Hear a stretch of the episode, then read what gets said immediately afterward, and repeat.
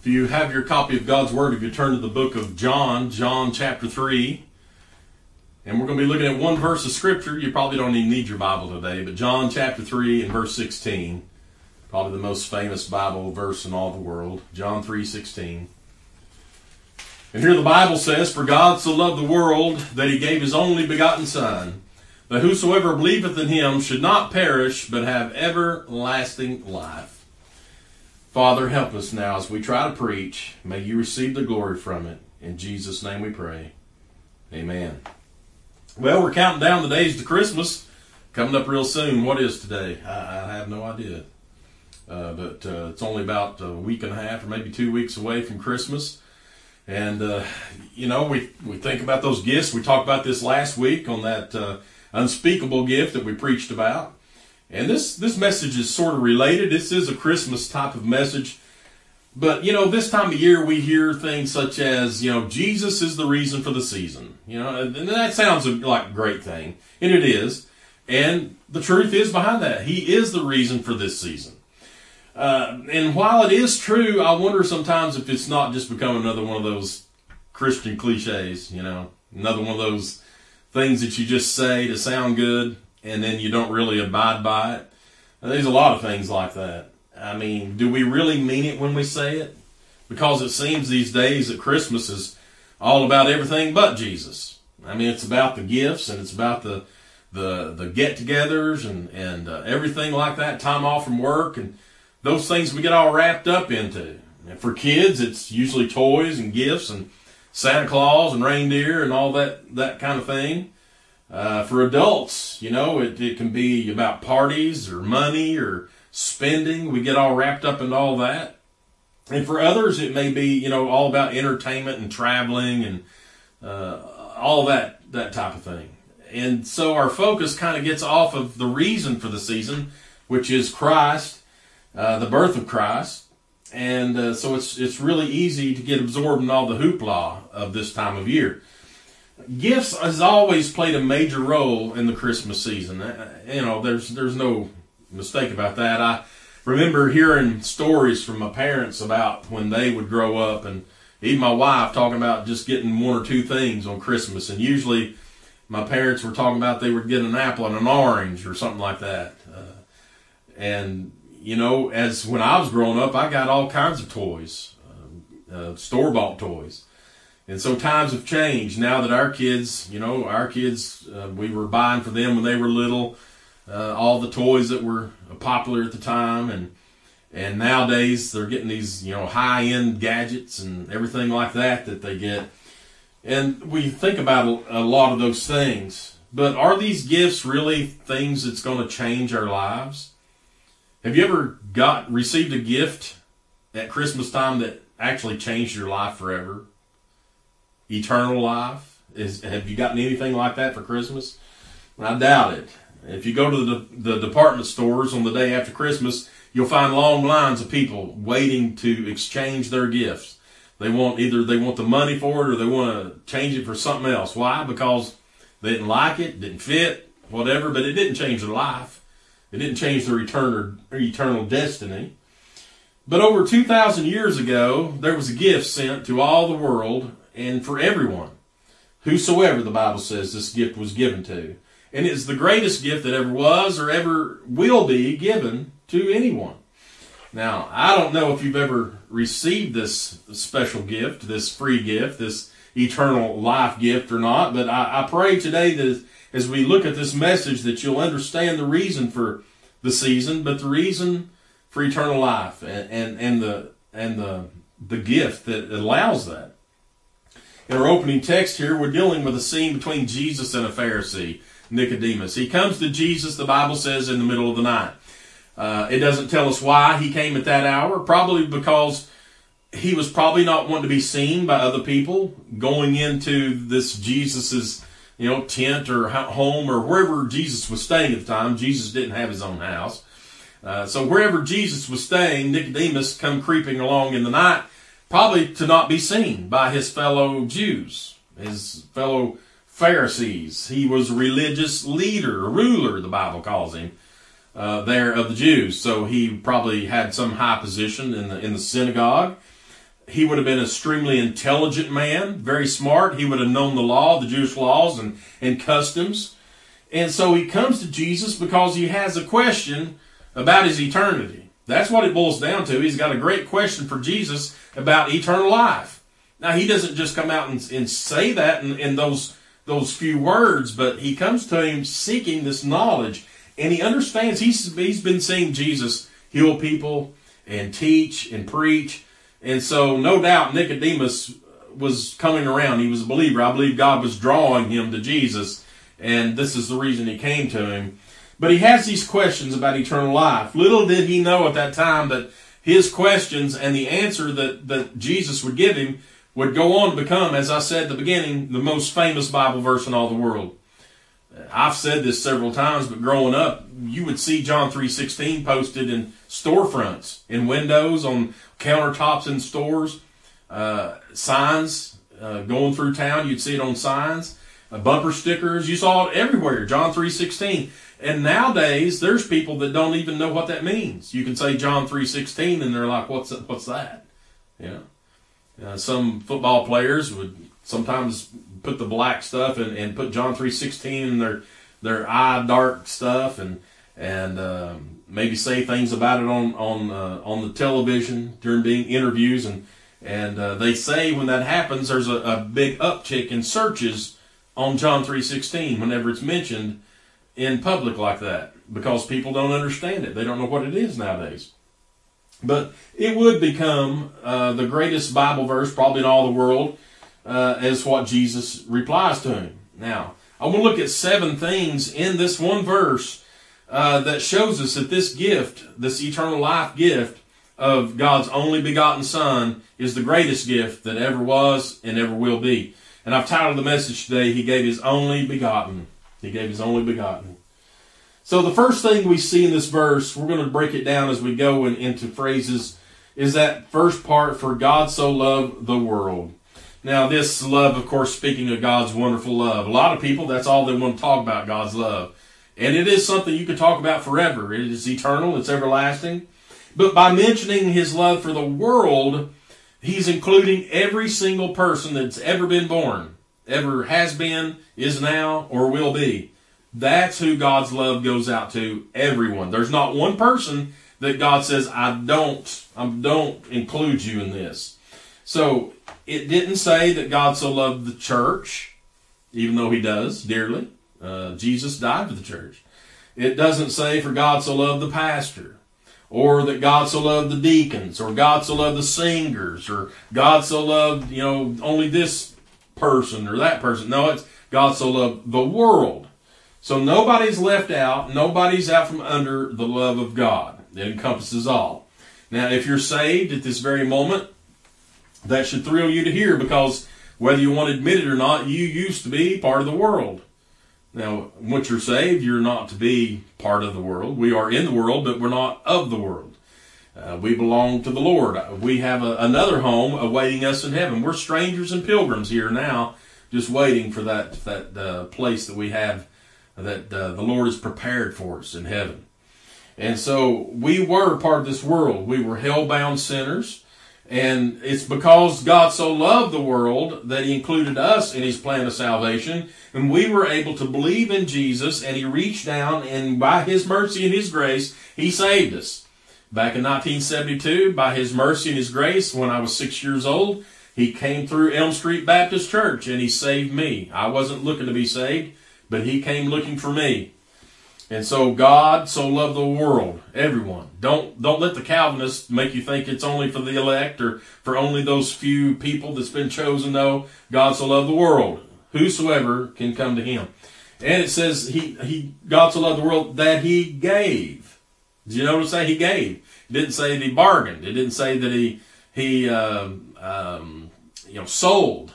It didn't say God sold his only begotten Son. No, it says he gave. This was a gift. Uh, uh, another one of the wonderful attributes of God, besides being uh, a God of love, is He's a God of giving. I said last week that that's one of the the uh, titles that we rarely use when we're talking about the Lord is the giver, and that's what He is. He's the giver. Christmas is usually considered a time of giving, but it's also a time of receiving. to be able to take a gift, you must receive it. You must be willing to take it. If somebody gives you a gift and you say, no, I don't want it, and you lay it down, you walk off, it's not your gift. But if somebody gives it to you and you say, yeah, I appreciate that, you take it and put it in your possession, that's your gift. They can't come back and say, wait a minute, I'm taking that back. That's not how it works. A gift means it's free. You know, a lot of times you see these advertisements on TV and they'll say something about this, this is a free, free, free, but down in the bottom you've got these little, this big, you know, little bitty words that you can't even read from the couch. And it tells you all the little fine print. Well, it's not really free. You know, the Democrats up in Washington make you believe that everything can be free, but it can't. Somebody's got to pay for it. It's me working every day. And I've got to pay taxes. And so my taxes go to pay for all these so called free programs. But this gift that God gave, it is totally free. There is nothing that we must give. There's nothing we must work for. There's nothing that we've got to do except for only believe. And that's not a work. Some people say, well, if you have to believe, that's a work. No, it's not. It's a change of heart. It's not a work. It's a, it's a belief. Are you telling me that you're working so hard because you believe something? No, you're not working. It's not, not a work. It's, it's free. Uh, but I love to see how around this time of year, a lot of people start giving. Uh, they start giving of their time. Uh, some people are more generous with their giving. Uh, you may see the the people standing there ringing the bell with a little red pot, you know, and uh, you see people reaching in their pockets and giving. Uh, and so it is wonderful time this time of year. People give to the poor, the needy, the hungry, the homeless, and all that's great. But what about the rest of the time of the year? Is it only at Christmas time that we start having a generous heart? That we start all, all of a sudden loving our fellow man? Or do we not do that all year? You see, this gift that God gave, it says that He gave, it's for all the time. It's not for just one little time in period in, in history. It wasn't just that time that Jesus hung on the cross that that one blip in history is the only time that this gift was valid. No, this gift was an eternal gift. And so it, it lasts all year long and all, all eternity long. And so, why do you think our charity only kicks in at Christmas? you know, God gave because He loved. That's why. Well, naturally, the reason our generosity doesn't go on all year is because we don't really love people the way that we should, or even that we claim that we do. Uh, and so, this love that God has should also be our motivation to love people. You know, I know the Bible says, uh, "Love not the world, neither the things that are in the world." and all that, but it's not talking about loving the people in the world. It's talking about the the the greediness, the the the gain, the the things that take your mind and focus off of Christ. Don't love all this world system. Love the people in the world though. And so we should have this same love toward people. That should be our motivation, not to be seen by men or to be known by our giving. And there's so many people today that you know, they boast and brag every time they do something for somebody. They've got to do a selfie of it, you know. You see a, somebody on the sidewalk that's hungry and homeless, and you'll, you know, people now are going like this, feeding the hungry, you know, putting out their, taking their selfie, feeding the hungry, you know. And then they get all the likes and stuff on social media. That's not how it's supposed to be. That's not true love for someone. That's wanting to be seen by men. And so God gave. It says, For God so loved the world that he gave. He gave. The third thing, it goes on to say, His only begotten Son. That's where we took the title of our message today, His only begotten. So not only did God love us, not only did He give us, give to us, but He also gave us His only begotten. His only begotten Son. That phrase, only begotten, means the one and only. Now, God has many children. We know that. If you're saved today, you're one of his children. But he only has one son, one only begotten son, and that is the Lord Jesus Christ. And while uh, John is the only gospel writer that refers to Jesus in that same manner, I believe once in Hebrews, uh, there's it's talking about an only begotten, and I believe it, it speaks about Abraham giving up uh, um, his son, his only begotten. But John, the gospel writer, is the only one that referring to Christ as the only begotten Son. Uh, it's here in our opening text in John 3.16, but he also mentions it um, four or five other times. I believe five more times. John 1 and 14, he writes, And the Word was made flesh and dwelled among us, and we beheld his glory, the glory of the only begotten of the Father, full of grace and truth. And then a few verses down from that, in John 1 and 18, he writes, No man has seen God at any time. The only begotten Son, which is in the bosom of the Father, he's declared him. And then here in our this chapter we're in now, John 3:16, if you look down in verse 18, the Bible says, He that believeth on him is not condemned, but he that believeth not is condemned already, because he's not believed in the name of the only begotten Son of God. And then finally in 1 John, the same writer, John, 4 9, the Bible says, In this was manifested the love of God toward us, because that God sent his only begotten Son into the world that we might live through him. So when God gave us his only begotten Son, he gave us his very best. He gave us his all. He didn't hold back. He didn't give us second best. He didn't give us leftovers. You know, sometimes uh, leftovers are good. Sometimes. I'm not a fan of them. But uh, sometimes we're forced to have them. Now, there's a few things left over that seem to get better after the leftover. Some things that's got a lot of spice in them. Sometimes that spice gets absorbed in there real good. And the next thing you say, you know, I believe that's better today than it was yesterday when we had it. But most of the time, I'm not a fan of leftovers. Leftover mashed potatoes, they are disgusting. Hamburgers left over, unless you grill them again or, or put them on the stove and fry them again, they're disgusting. I don't like leftover food most of the time. I'm glad God didn't give us some leftover. No, He gave us His only begotten Son, His best. And it didn't cost us anything. It cost Him everything. You know? Salvation is free to us, but it didn't come free. It came with a cost. And Jesus paid it. Uh, it doesn't cost us, and we won't miss uh, if we if we can't g- give it away to somebody else. But what about giving away something that will hurt you by giving. You see, God gave us things. We don't ever give things that hurt us. You know, if this is going to take out of my pocket, if it's going to make make me hungry, if I'm going to take a loss and give because I'm giving to this person, I won't do that. But if I've got enough and I've got some left over, I'll give it to this person. That's not how God operates. He gave us everything. And so he gave us his only begotten son. God's gift wasn't an afterthought. It's always been in his mind. Ever since man was created, God had it in his mind. Before the, the world was formed, God already had it in his mind what he was going to do. It wasn't a bargain basement discount. He rushed out and, you know, looked around for something and said, yeah, this will do. You know, sometimes you do that. Um, maybe you forgot that you're supposed to take a gift somewhere. And you're like, oh no, we got to get something. And you go to some place that's cheap, you know, or some one of those clearance aisles or something and just grab the first thing that, that you think is okay because it's cheap. That's not what God did.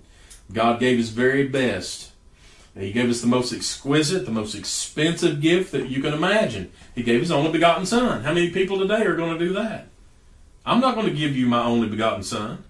I've got one son and I'm not giving him to anybody. I would not give him for the world. Oh, well, you're a pastor.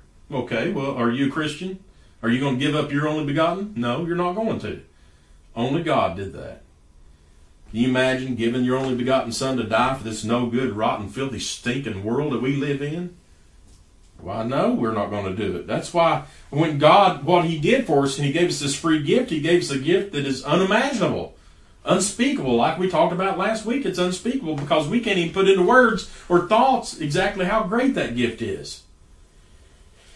But look, that's in 2 Corinthians 9.15, it says, Thanks be unto God for His unspeakable gift.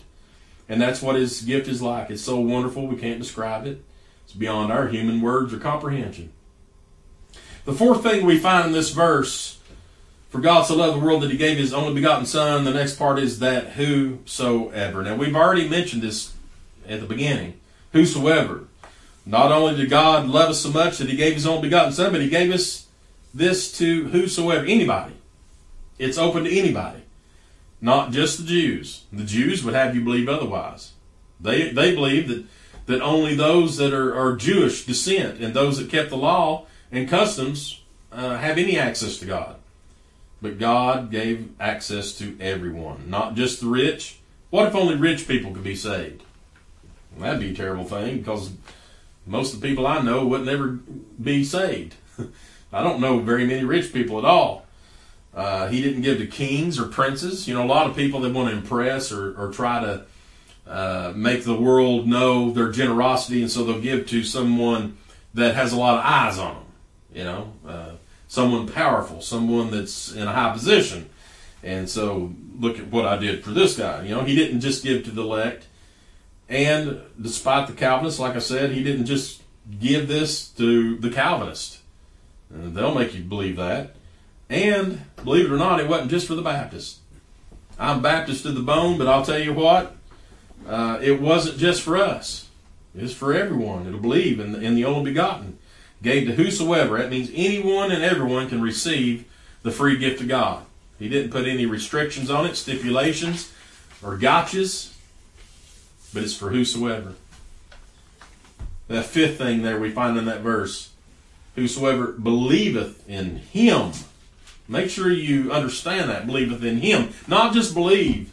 A lot of people believe a lot of things, but they believe a lot of things that are not true. It, you must believe in him. And so it doesn't say whosoever believeth in themselves, or whoever believeth in works, or whoever believeth in money, or whoever believeth in religion, but it's whoever believeth in him, the only begotten Son. The Bible says this over in Acts chapter 4, verses 10 through 12. Be it known unto you all and to all the people of Israel that by the name of Jesus Christ of Nazareth, whom ye crucified, whom God raised from the dead, even by him doth this man stand here before you whole. This is the stone which was set at naught of you builders, which is become the head of the corner. Neither is there salvation in any other, for there is none other name under heaven given among men whereby we must be saved. Talking about the Lord Jesus. And that's that's what the Bible says. there's no other name under heaven given by men except for this one that we can be saved, Jesus Christ. Nobody else. The majority of the people in the world actually believe that as long as you live a good life and do do good works, uh, treat people fairly, that you're going to go to heaven. That's the the majority people think that.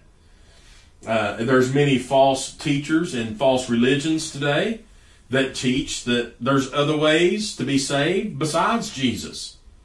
Uh, they believe that you can you can do do things, uh, go through routines or rituals or customs or, or or whatever it is, and be saved that way, and that you don't have to have Jesus. Judaism teaches that you must belong to the nation of Israel. You must keep the laws and the customs, and if you're not part of that, then there's no way you can be saved. Islam teaches you must consistently live and work those five pillars of Islam, which is fasting, pilgrimage, giving alms, prayer five times a day, and confessing that Muhammad is the true prophet. It, or you could commit jihad and assure your salvation. If, if, if you don't do any of these things, you can't be saved, according to Islam.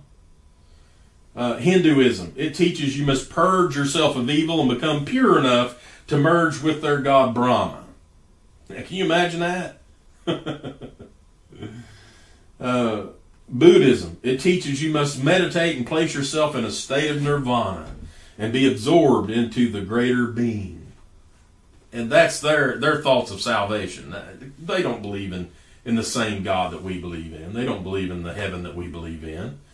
And so all these false religions, they teach either a works-based salvation or a self everything is, is about you, what you've done, not about what their God's done. None of these people in these false religions, it's ever about what their God has done, it's what they've done. Except Christianity. Christianity teaches that it's all about God. God does it all. God plans the salvation. God gives the access to salvation. And all we simply do is believe. And, and we can be saved. Believe in the Word of God. That's what the Bible teaches. Simply believe. That's what it says. And believeth in him. Whosoever believeth in him. And so John 14 and 6, Jesus says, I am the way, the truth, and the life. No man cometh unto the Father but by me. Jesus himself tells us that. He says, I am the door. I'm the way. There's no other way. 1 Timothy 2, chapter or verses 3 through 6. For this is good and acceptable in the sight of God our Savior, who will have all men to be saved and to come unto the knowledge of the truth. Verse 5 For there is one God and one mediator between God and men, the man Christ Jesus, who gave himself a ransom for all to be testified in due time. So it's only Jesus, only by believing in him, Jesus, that you can be saved. No other way. So God so loved the world that he sent his only begotten Son, that whosoever believeth in him, in him, which leads us to the next part of the verse, should not perish. Now I don't mean, well, you shouldn't perish. Now that's not what that means. It means you won't, you shall not perish. Eh, you know, it's it's uh, said there's two things in life that are inevitable, and that's death and taxes. That's that's what they say. Uh, I don't know about the taxes part. It's possible that maybe you could live somewhere where it's tax free. Uh, we have tax free weekends in August here in Tennessee. Uh, but as far as death is concerned, there is no getting around that. It's appointed unto men once to die, and after this is judgment. And so you're going to see death unless the Lord comes before you die. You're going to see death. And uh, that's a terrible thing to think about. But the Bible's very clear that there is life after death and there's life in one of two places. You're either going to heaven or you're going to hell. If you believed in the only begotten Son of God, Jesus Christ, you can go to heaven. But if you don't believe, you will go to hell. That's simple as that. And so, if you've been saved, you can say with Apostle Paul in 2 Corinthians 5 8, we're confident, I say, and willing rather to be absent from the body and to be present with the Lord. But if you're not saved, then you're going to go to hell and you'll be like that rich man in, in Luke chapter 16 who opened his eyes in hell and uh, in torments. And so there's no getting around that. That word perish right there, should not perish. That means to be given over to eternal punishment and misery in hell. That's what that means. To be lost, ruined, or destroyed is another another definition of it. And listen, the opposite of perishing is living. When the Bible talks about someone perishing, it's someone that's that's uh, uh, lost.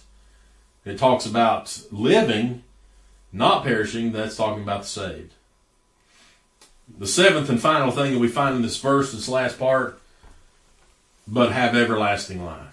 So, for God so loved the world that he gave his only begotten Son, that whosoever believeth in him should not perish, but have everlasting life. So, the opposite of, of perish is life. So, you should not perish. That means die, be punished, go to hell, pay for your sins, but you'll have everlasting life. That means you're going to go to heaven, you're going to live forever, eternal. And we've already proved that God gave His love. He gave His only begotten Son. He gave to whosoever. He gave to those that believe in Him. And here we see He gives everlasting life. You could say eternal life in that in place of that. Life everlasting. Uh, the gift of Jesus is a one-time gift, by the way. It's not several times. I heard somebody one time say, "Well, I got saved for the for the first time." Well, I've only been saved for the first time too, and it's the last time.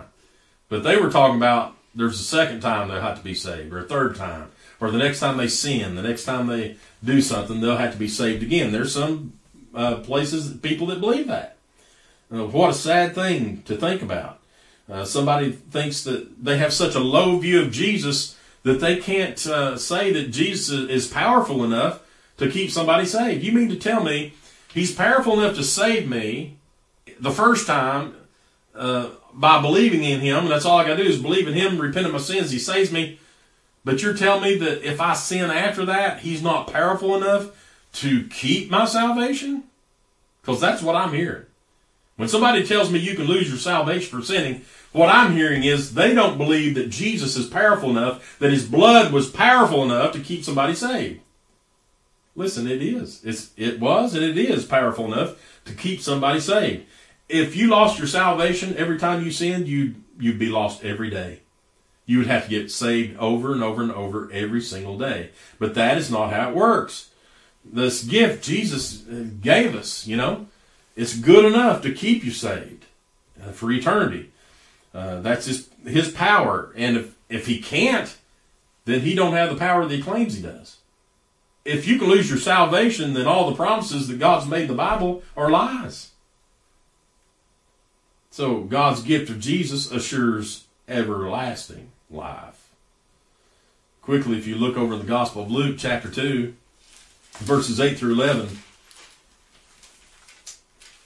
And of course, this is always where you, you read the Christmas story, and we'll be reading it at, at Christmas time. Uh, we like to do that. We read the Christmas story. Luke chapter 2, verse 8 says, And there were in the same country shepherds abiding in the field, keeping watch over their flock by night. And lo, the angel of the Lord came upon them, and the glory of the Lord shone round about them, and they were sore afraid. And the angel said unto them, Fear not, for behold, I bring you good tidings of great joy, which shall be to all people. For unto you is born this day in the city of David a Savior, which is Christ the Lord.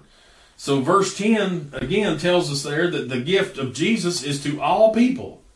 In other words, whosoever. And so this great gift that God gave us of his only begotten Son, it is a gift of everlasting life. Now, while we take time to, you know, look into all the different colored bows and wrapping, and my wife's great at that, and she'll tell you this past week I was wrapping presents, and I was about as mad as a person can get. I, I can't wrap a present. I used packing tape, and uh, I made an awful mess. But she's good at it. I mean, it looks like something professional. But we take all this time looking at the wrapping paper, the bows, the ribbons, the cards. You know, we sent off a whole bunch of Christmas cards this past weekend. Uh, we've received some in here. We've got them hanging up, and we love those things. But uh, listen, uh, God simply wrapped Himself up in flesh and became a man and gave us the free gift of salvation, the free gift of His Son. And so, you know, did we deserve this gift? No. A lot of people don't deserve the gifts they get. Yeah. I can honestly say when I was a kid, I didn't deserve all those gifts my parents gave me. I mean, I was a I was a mean little kid. I didn't deserve any of those gifts, but they gave them to me because they loved me. We don't deserve the gift of Christ, but God gives him to us because he loves us. If he didn't love us, he would withhold his only begotten son. Wouldn't have had to do all that. We give our gifts to children, even though they've been rotten or mean, you know, despite that. But we don't give it to them because they deserve it. We give it to them because we love them. We want to please them. We want to make them happy. God didn't give us the gift of eternal life because we deserved it. In fact, He gave it to us for the very opposite reason because we didn't deserve it. And because we didn't deserve it, and there's no way that we could save ourselves, God had mercy on us. And through His great love, He sent us Jesus, His only begotten, so that we could be saved. He loves us, and that's why He gave. Finally, Romans 6.23 says, For the wages of sin is death, but the gift of God is eternal life through Jesus Christ our Lord. Let's pray. Father, we thank you, Lord, for these seven things, God, that you've given us out of this one verse of Scripture. God, that, that means so much to us. Lord, this verse has, has really shaped our lives. Lord, I remember hearing it when I was just a little boy, memorizing it, God. And what a great message it is, especially here at this Christmas season. Lord, that we can tell the whole world how much you love them. Lord, and what you did, that great gift that you gave of your only begotten Son. Help us, Father, to be able to reach those that are lost. God, help us during this Christmas time. Lord, those that are struggling, those that just had their homes destroyed.